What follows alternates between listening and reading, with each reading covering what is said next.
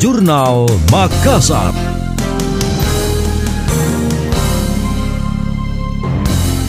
Saya Priscila Rini dalam Jurnal Makassar. PLT Gubernur Sulawesi Selatan Andi Sudirman Sulaiman tak ingin menyanyiakan kunjungan kerja Presiden RI Joko Widodo ke wilayahnya. Sudirman melaporkan sejumlah program prioritas Pemprov Sulsel di hadapan Presiden.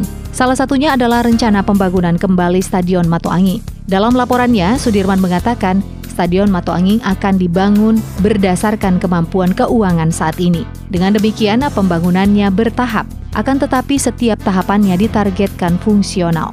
Olehnya itu pada tahun anggaran 2022 pembangunan stadion legendaris itu akan dimulai dari bagian lapangan. Hal ini menurut Sudirman merupakan wujud komitmen Pemprov Sulawesi Selatan dalam melanjutkan pembangunan Stadion Matoangi. Terlebih sebelumnya, basic desain Stadion Matoangin yang baru telah selesai dan diumumkan oleh Dinas Kepemudaan dan Olahraga atau Dispora Sulawesi Selatan. Oleh karena itu Sudirman berharap ada dukungan dari pemerintah pusat berupa anggaran untuk memaksimalkan rencana pembangunan stadion kebanggaan masyarakat tersebut. Melalui kesempatan itu pula Sudirman mengusulkan kepada Presiden agar Sulawesi Selatan bisa ditunjuk sebagai tuan rumah Pekan Olahraga Nasional atau PON mendatang. Anda tengah mendengar Jurnal Makassar. Sebanyak 9 lapas, 15 rutan, dan dua bapas di Sulsel melibatkan PLN serta pihak pemadam kebakaran sebagai langkah mitigasi resiko kebakaran di lapas dan rutan.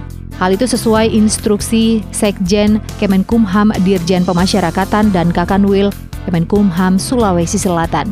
Kepala Bidang Pembinaan, Bimbingan dan Teknologi Informasi Divisi Pemasyarakatan Kanwil Kemenkumham Sulawesi Selatan, Rahnianto mengatakan, kedatangan petugas PLN dalam rangka mengecek instalasi jaringan listrik di dalam lapas.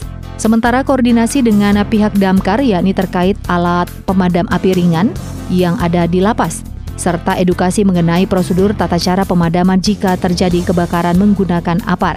Terpisah, Kakanwil Kemenkumham Sulawesi Selatan Harun Sulianto menuturkan dari laporan yang diterimanya, ada beberapa lapas atau rutan, petugas dan WBP-nya sudah dilatih untuk memadamkan api oleh petugas damkar Pelatihan ini akan dilakukan di semua lapas atau rutan.